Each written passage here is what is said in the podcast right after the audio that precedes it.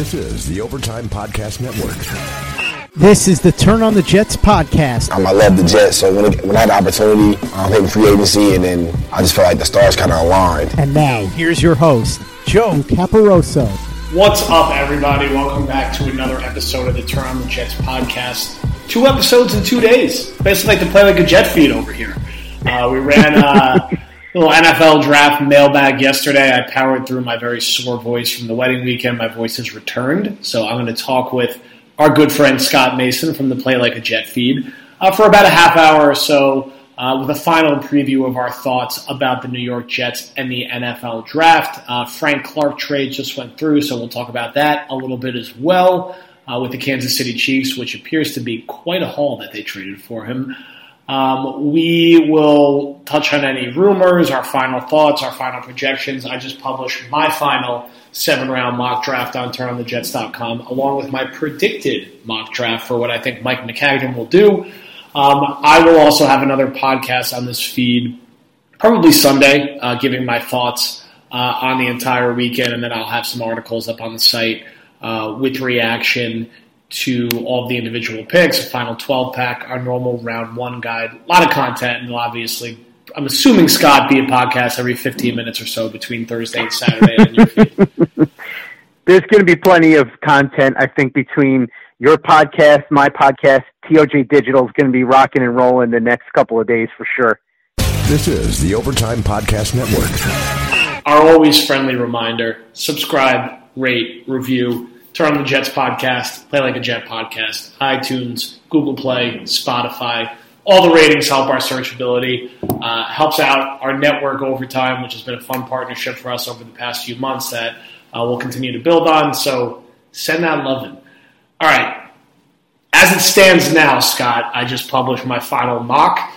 I, in my personal mock, have them taking Josh Allen third overall. In my predicted, what I think Mike Mike Maccagnan will do, I said at this point, I'd say, gun to my head, there's a 25% chance they'll take Quinnen Williams, a 25% chance they'll take Josh Allen, a 25% chance they'll take Ed Oliver, uh, a 15% chance they'll find some way to trade back, and then a 10% chance they'll get very lucky and Nick Bosa will fall to them.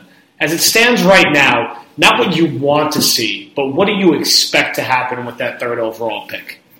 It's so tough to know at this point because a lot of this hinges on what happens at number one and number two. Because if the Kyler Murray stuff that we've been hearing forever actually happens and he goes first, then that means that San Francisco has to choose, you would assume, between Quinn Williams and Nick Bosa. Now, there's been conflicting reports as to whether or not San Francisco prefers Williams or whether or not they prefer Bosa. Of course, there's always that possibility that it's all a smokescreen and they like Josh Allen or Ed Oliver or something like that. We've seen this before, so it wouldn't be the first time. But if they pick Quinnen Williams, I think the Jets absolutely would pick Bosa. I think he's the exact type of player that Maccagnan loves, that high floor type of guy, especially at a position that you know that Maccagnan really wants to fix because he tried to throw a ton of money at Anthony Barr, even tried throwing money as Za'Darius Smith. They tried to trade for Frank Clark. None of those things panned out. So if Bosa is there, I think for sure he picks him. If Bosa is not there, man, that's a tough one. I think the smart move is Quinnen Williams, who I would pick no matter what if he's available, because I just think he's far and away the best player in the draft. And I know you and I disagree on this, but I think there's more than one way to get pressure on the quarterback, especially with the way that the league has been changing. The quarterbacks have quicker releases now, and so it's much more important to get to the QBs quicker, which you can do from the line because obviously the guys on the line are less far away from the quarterback than the outside edge rushers. But then it just becomes a matter of what is Gregg Williams like? Because my theory on this, Joe, and I think you may agree on this, I think Adam Gase is kind of disinterested in the defense. We've seen this a million times, both in Miami and all the comments he's more or less made since he's gotten here. So I don't think he's going to really get that involved because he probably figures all the strength of the draft at the top is on defense. And so I'll let Gregg have this one and then I'll have my way with other picks because let him do what he wants. It's his defense. And then Maccagnan is probably going to sit there and say, well, it's Gregg's defense. Let me see if I can give him the guy that he wants. So the question becomes, does he think that Josh Allen can hit that ceiling that we all know he has, or does he think that Allen is a lot further away? And there's been obviously a lot of debate on this. Connor Rogers, our friend, who obviously has his show Stick to the Jets here on the Turn on the Jets digital network, but also is year round evaluating these guys. He was on your podcast. He was on my podcast. He's been talking on his show with Matt Miller, Stick to Football a lot. And he says that he doesn't think Allen is anywhere near the pass rushing prospect that a lot of people make him out to be. There are some people like Joe Blewett, who's been on your podcast and my podcast, who think Allen's the third best player in the draft. I kind of fall somewhere in the middle. I guess I lean closer to where Joe is, but there's definitely some stuff to fix with him. So maybe Williams doesn't see him as a Khalil Mack or something like that. If that's the case, maybe he prefers Quinnen Williams because we all know that he has that super high floor. I think he's got a really high ceiling too. But then obviously there's been reports about Ed Oliver. I think it's possible In fact, it might actually be likely because I never trust what any of these people are saying that it could be a smokescreen. Maybe they've got intel that the Raiders or somebody like that really loves Oliver and they're trying to entice him to trade up. But I think ultimately, Joe, what this comes down to above all else is it's going to be all about whether or not Mike Maccagnan thinks it's worth it to move out of that spot for an offer that's not really anything special. I think his preference is probably to trade down by a good amount. The problem for him, I think, is that without a premium quarterback in this draft that would be available at number three, he's going to have trouble finding suitors that are going to want to give up major assets to move up for that spot. So I think that he's going to have to sit there and take offers and at the end of the day decide, okay, do I think that Quinnen Williams or Josh Allen is better than moving down a handful of spots or whatever and picking this other guy that I have on my list. Me personally, I wouldn't do it, but I think there's a decent chance. So as far as your percentages go, at this point, your percentages are about where I would have it. I might say a little less for Ed Oliver. I think it might be 25 for Williams, 25 for Allen, maybe 20 for Oliver, and then from there you could have say 15 to 20 percent trade down because then if Mac decides that he just wants to trade down to trade down, and then Bosa. But I actually I should say, man, this is why this is hard because I actually think there's a better chance Bosa's there than a lot of people think, only because I think the 49ers really like Quinnen Williams a lot. So it's really interesting. I, this could go in so many different ways. So for a lot of people that are saying the draft is boring this year for the Jets, I think it's the opposite. I think there's a lot of intrigue here because we really don't know what's going to happen. This is the Overtime Podcast Network. Yeah, I'm of the belief that if Bosa does happen to be there, there's zero doubt in my mind the Jets would take him. I don't think they would even consider trading back. My guess is that they have him uh, as the top guy on their board, and kind of he fits that profile of sort of that safer uh, pick, well known, more closer to being a consensus top guy that we kind of have with the Jamal Adams and Sam Darnold, somewhat comparable in some ways. I look again, who knows? Who the hell knows what the San Francisco 49ers are going to do? I'm not anticipating him being there. If he is, I do think the Jets will take him. I don't think they're going to be able to find a way to trade back. I don't think this is a year that's conducive to it. I think the top five players in this draft are arguably arguably all defensive players and a big chunk of them are arguably interior defensive players, and it's just not that year with all these big name quarterbacks or uh, guys at other positions that might potentially merit certain teams moving up. So I don't anticipate the Jets being able to move back, you know, 10 to 12 spots and collecting a ton of picks, which I think most fans understandably want. You get more swings to fill certain holes, and maybe they address center, they address corner, uh, they still find a way to address edge rusher. I don't think that's going to be the case. I think they're going to stay put at number three. Uh, assuming that Bosa isn't there, that basically makes it sort of that three man race between Quinn and Josh Allen and Ed Oliver. You know, personally, I would take Quinnen or Allen before Oliver. I understand certain people actually like Oliver better than Quinnen or like them better than both. And I think, I guess the thinking with Oliver would be that he is such a unique athlete that maybe he's the kind of player who could provide both an interior and an edge rush because he could just do so much in the front seven.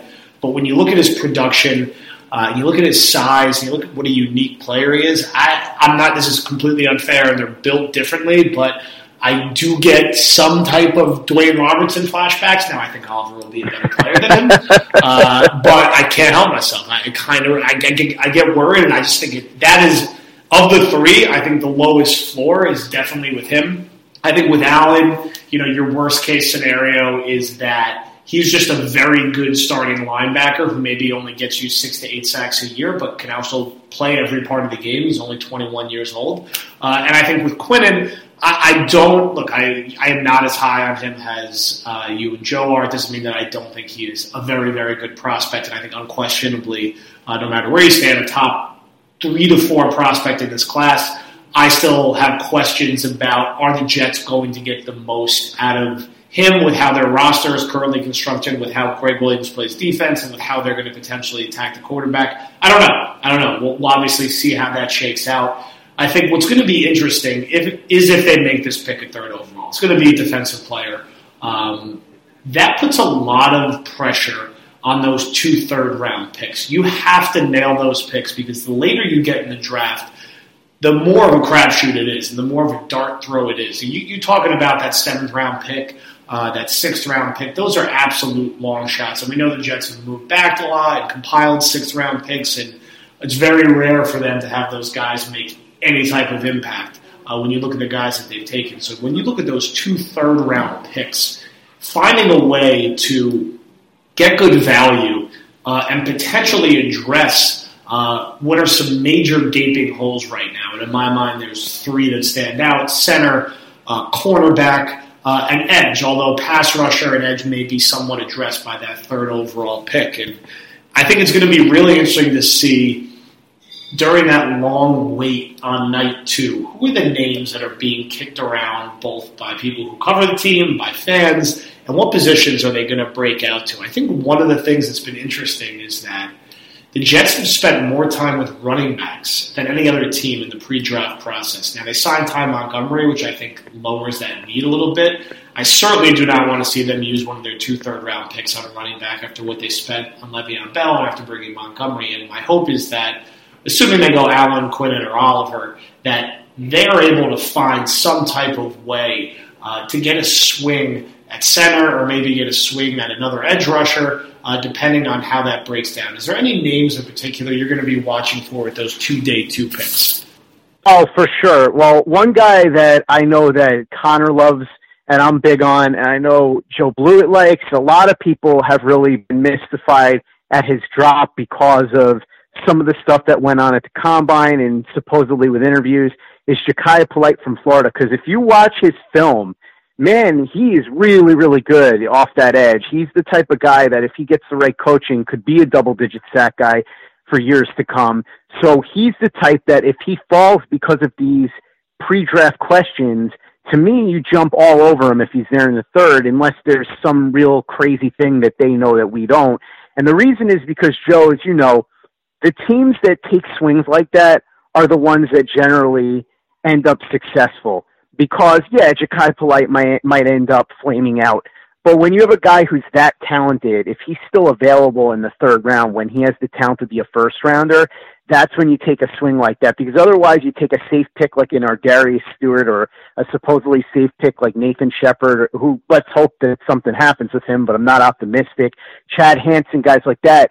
You do that and what you end up having is a couple of years later they get cut. Now, Jachai Polite, that could end up happening with him too, but he has first round talent. So if he's there in the third, especially considering how much they need a pass rush, even if they were to draft Josh Allen, if he's there in the third, I'm one of those people that says you take somebody with that kind of value. I think Cajuste is another one. He had the injury, so he's dropping a little. There's talk about his work ethic, but he has the talent to maybe be a first round type of guy. So if he's there in the third, absolutely, he's a guy I would look at. Some of those centers, I mean, Erik McCoy, there's buzz now that he might go in the second, but who knows? He might slide down into the third. Michael Jordan's another one. But I also have to say that while I agree with you for the most part about not picking a running back, if there's one that they have some absurdly high grade on, then maybe I could see it at some point. Because my thing, Joe, is especially as you get later into the draft, I don't like the idea of drafting solely for need. I know that you want to pick guys that are going to come in and provide help at positions you badly need right away. But at the same time, if you reach for a guy for need that you maybe don't project to be that great of a player, but you just think that he's the next best available guy at such and such position, you may be missing out on somebody that can come in and make a real impact. And that guy that you're reaching for maybe isn't going to be a starter right away or isn't going to be able to really give you much. And, and to me, the draft is not necessarily about filling needs. I mean, that's something that you certainly want to try to do, but it's about adding talent above all else. You want to add the best players you can. And with the Jets, look, I know that we're all frustrated with Mike Maccagnan, but at the same time, bottom line is whether it's Maccagnan or somebody else, this was going to take more than a year to fix. They brought in Bell, they brought in Mosley, both great moves. Crowder was a nice move, so they've they've added pieces, and now they're going to have to try and add more pieces in this draft. So those are the guys that, off the top of my head, I like as possibilities. But listen, there are other guys people have talked about that they they maybe don't necessarily need as much. Parris Campbell is a guy I know that they just signed Jamison Crowder but he would be an interesting piece in Gase's offense because of the fact that in space he can be deadly. Now he's kind of raw, he needs some work, but if you picked him maybe at the back of the third or the beginning of the fourth, yeah, you don't need him as much as say you need an offensive lineman or you need a corner. But if you draft him and he turns out to be a really good player, let's say he turns out to be another Jamison Crowder type, where a couple of years from now you can move on from Crowder and have Campbell at a super cheap price, or you can use them both and Gase can get creative that's another type of thing that I might do. So yeah, I'm with you, Joe. We all know what the, the major holes are, but I think we have to look at this realistically through the lens of add as much talent as you can, and this is not going to be a one year process. They're going to have to fix this not only in this draft, but also next year's draft and next year's free agency period. So do everything you can to fill the needs, but do not pass on super talented players just because maybe the need for that position isn't as high. And that's why even if they draft, say, Josh Allen or Nick Bosa in the first, if Jachai Polite's sitting there in the third, he might be too tempting for me to not pick anyway. This is the Overtime Podcast Network. Polite is the second guy I take in my mock draft, so we're on the same page there. Uh, not in the Maccagnan version, in my own version, but yes, I agree. If he is there in your third round, I had no problem doubling up with pass rushers, and the Jets are in a position where they got to take some risks. And I, again, I don't know why that guy would fall away to the third round. I think it's a problem with the pre-draft process to an extent, but if they can get him in the third round, I think that is great value for them and would help long term addressing something that's been a problem for a while. Now, in terms of other moves that we could potentially expect to see over the weekend, I think Darron Lee's 100% getting traded at some point before week one. I think draft weekend there's a good chance it happens then. Now, whether that's for a day three pick or whether it's to move up 15 to 30 picks uh, with one of their middle round picks to maybe go get somebody uh, that they have in their crosshairs, I just think he's getting moved. And uh, I cannot really be convinced otherwise uh, with how they've handled this offseason. Uh, in a lot of different ways, it's just a matter of what that value ends up being. And I don't doubt that this team also wants more than six total swings uh, when it comes to the NFL draft. There's a, also a rumor which I hate, that's floating around today about the Jets potentially considering trading Robbie Anderson for a third rounder, which I would strongly oh. disagree with. Uh, because again, I am very. There's a few hills I, I, I want to die on. This is an offensive dominated league. I care much more about a team's offense and building their offense and their defense, especially when they have a second year quarterback who is supposed to be the franchise quarterback, ideally for the next decade plus.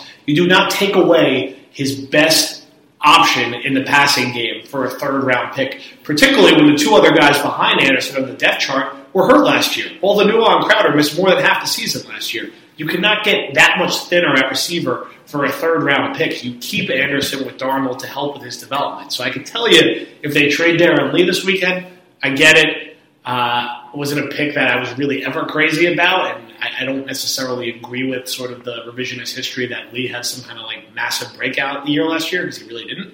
Uh, but if they trade Robbie Anderson for a third round pick, I mean, I don't know, man. I mean, unless they have another move coming to add a different receiver, I mean, that, that to me would be insane. No, I don't understand why they would do that.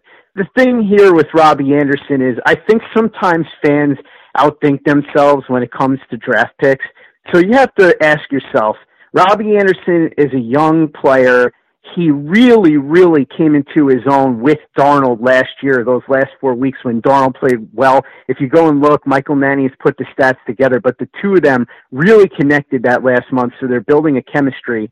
Like you said, the other receivers that the Jets have are injury prone, especially Quincy Enunwa. We all love him, but I'll be honest with you, Joe. I had an uh, orthopedic surgeon who has 35 years of experience on the show, and he was talking about Quincy Enunwa's injury history, and he said more so than any other Jet on the roster, that's the guy that he would be scared about because that's the kind of injury that can end a career early, and you just don't know when it's going to flare up.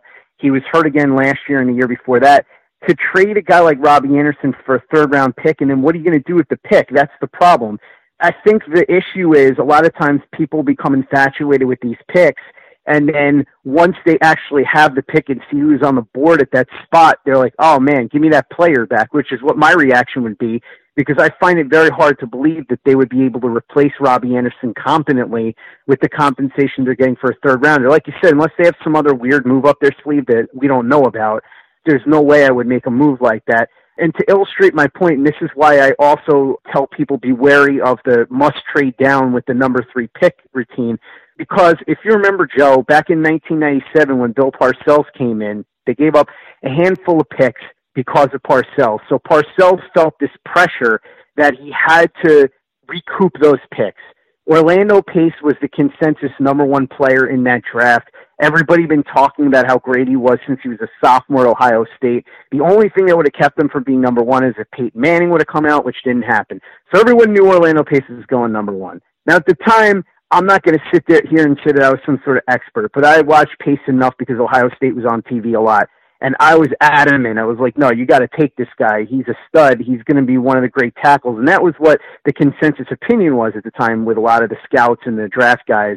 And so Parcells, he felt the pressure to trade down, so he did, and he got these extra picks. He traded down twice. He picked James Farrior, who was okay for the Jets, turned out to really blossom with the Steelers, and that was kind of a failure of Parcells because he tried to fit a square peg into a round hole with Farrior. But the point is, obviously, Orlando Pace went on to be one of the greatest offensive tackles in the history of the sport, won a Super Bowl, is in the Hall of Fame. And if you look back at it, the people that said the Jets shouldn't have traded out of that spot were right. They should have stayed there, taken Orlando Pace, and not worried about replacing picks that maybe you get some decent players with.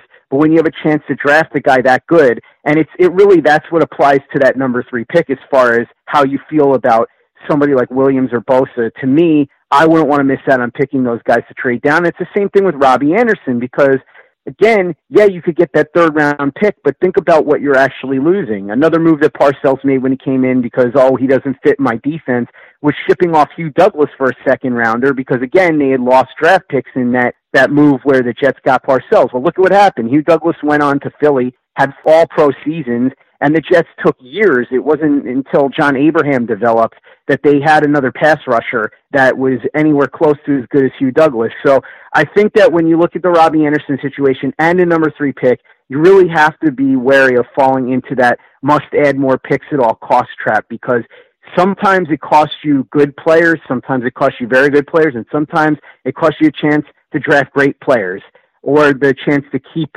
very good to great players. So that to me is what I think of when I hear about Robbie Anderson for a third or the must get out of the third pick thing. I think of Orlando Pace or I think of Hugh Douglas and I realize that a lot of times moves like that are just not worth it. This is the Overtime Podcast Network. I agree. Uh, I think I think that was well said and you know, seeing how this could you know, potentially work out, especially with how the Jets have utilized third round picks and drafted at the receiver position in the middle rounds, just seems uh, unwise. So hopefully it's an unfounded rumor and that's not a veteran that they move on from this weekend. And look, I hope that this draft candidly has an offensive tilt once they get past the first round. I want to see them build around Sam Darnold and put some development players in place and build some depth on that side of the football. Uh, it's not just about plugging and playing starters. It's about taking more swings on the offensive line because Brian Winters is not good and he's not under contract after this year. Uh, Osemele is not under contract after this year. Brandon Shell is coming off a major injury. Beachum isn't under contract after this year. Uh, they got to think about that offensive line long term to protect Sam Darnold. Uh, I'm glad they added Montgomery. I like that signing a lot, but adding more depth at running back is not a bad thing. Uh, at receiver, we talked about Enunwa's injury history, and I, I, love the player, but he's got to prove he can stay healthy. And at tight end, they don't really have anyone you should feel comfortable with taking reps behind. Chris Herndon, who's really likely to get suspended for the first two games of the year and had some injury problems in college. So the more swings they can take, particularly I, you know, I look at that tight end position. It's a deep class this year, so I hope it's something that they look at and consider on day three uh, and take advantage of the concentration of talent at that position. I want to see them really focus on that side of the football. And I feel like you know over the past four years with Maccagnan, uh, they've ignored offensive line draft weekend. Uh, they've skewed generally more towards the defensive side of the football. If you look at what they did last year, in the year they drafted Sam Darnold, they used three of their picks on interior defensive linemen Nathan Shepherd, Foley, Fat Fatukasi, and they traded a pick for Henry Anderson. So three of their picks went to interior defensive linemen. They also drafted Parry Nickerson. Now, of course, they didn't nail the Chris Herndon pick, so take more swings on the offensive side of football to build around them. You've got to skew that way to compensate for how many years they've been uh, generally ignorant on that side of the football. Before we wrap, as it stands now, through all the different conversations you've had and you know where everything seems to be headed with Thursday, how do you predict the top five of this draft play out? Oh boy, yeah, it's a tough one. I'm going to say Kyler Murray ends up going to Arizona. It sounds like if there's any holdup at all, it's that the owner is a little hesitant because he's thinking, why did we agree to make this kid the quote unquote face of our franchise last year and now a year later you want to get rid of him? But I think that ultimately the GM and the coach are going to end up winning him over, and they're going to take Murray, and then Rosen will probably get traded for a second round or something. So I think he goes first. At two is where it gets interesting. I guess I'll say Nick Bosa goes second to San Francisco. At that point, oh man, this is a tough one for me with the Jets because there's so many different ways this could go. I don't want to say anything and then jinx it or not jinx it or whatever. But if they're sitting at three, I have a hard time thinking that it's going to be anybody other than Oliver Williams or Allen. And there's been so many conflicting reports, which in a way is a good thing because it means that the Jets are throwing a lot of smoke screens out there. I'm going to say, just for the sake of fun, that either Tampa or the Raiders give up like a third round pick to move up because Tampa might get scared that the Raiders are going to steal Devin White out from under them or the Raiders may be afraid that somebody will take Ed Oliver, Quinnen Williams out from under them. So, for the sake of this exercise, let's say our old friend Todd Bowles convinces Arians to go up to number three and get Devin White, and the Jets pick up an extra third round pick in the process or something. So the Jets move back to five. At that rate, you now see Ed Oliver go number four to the Raiders, and then at number five, maybe the Jets end up with either Allen or, or Quinnen Williams. So again, I'm not entirely sure that that's the way it's going to go. That was half me outthinking myself, I guess, and just trying to have some fun with it.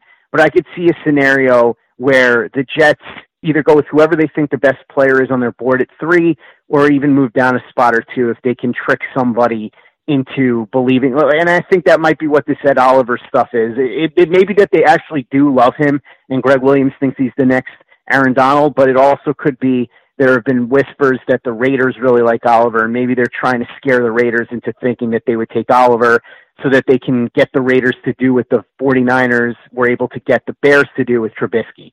So, like I said, that's not my like stone cold lead pipe lock prediction, but I think that having a little fun with it and combining the things that we've heard, that that could be something that happens. Cool. Yeah, I mean, look, I think it's the kind of draft where there's going to be there's going to be some surprises in the top ten. And I think you know, expecting it's going to be chalk or there's not going to be some type of, you know, crazy trade up or unexpected trade is unrealistic based on what we've seen in recent years. You asked me today, I do think it will be Murray, Bosa, who end up going 1 2. Uh, I don't know where Josh Rosen ultimately ends up, but I hope it's a better situation than he was in last year because I do still think he could be a good starting NFL quarterback. For the Jets, I, it's somewhere between those three. And the Maccagnan mock today, I had them taking Oliver, and my mock, I had them taking Allen. Would not be surprised at all if they took Williams. And I, I don't think with those three guys, there's any guy I'm going to be throwing a complete party about, but there's also no guy I'm going to be like really upset about. I think they're they're all pretty tight in my perspective, so none of those three would surprise me. And then after that, I think it gets a lot more wild uh, as you get some teams who are potentially looking for a quarterback. Uh, does I do think will be very defense heavy uh, in that top ten.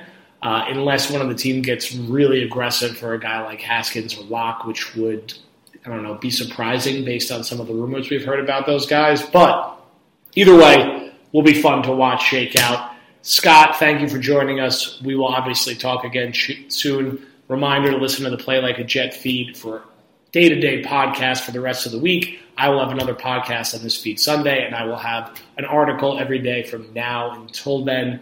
Give Scott a follow on Twitter at Play Like a Jet One. Give me a follow on Twitter at Jay Caporoso. Scott, thank you again for joining us.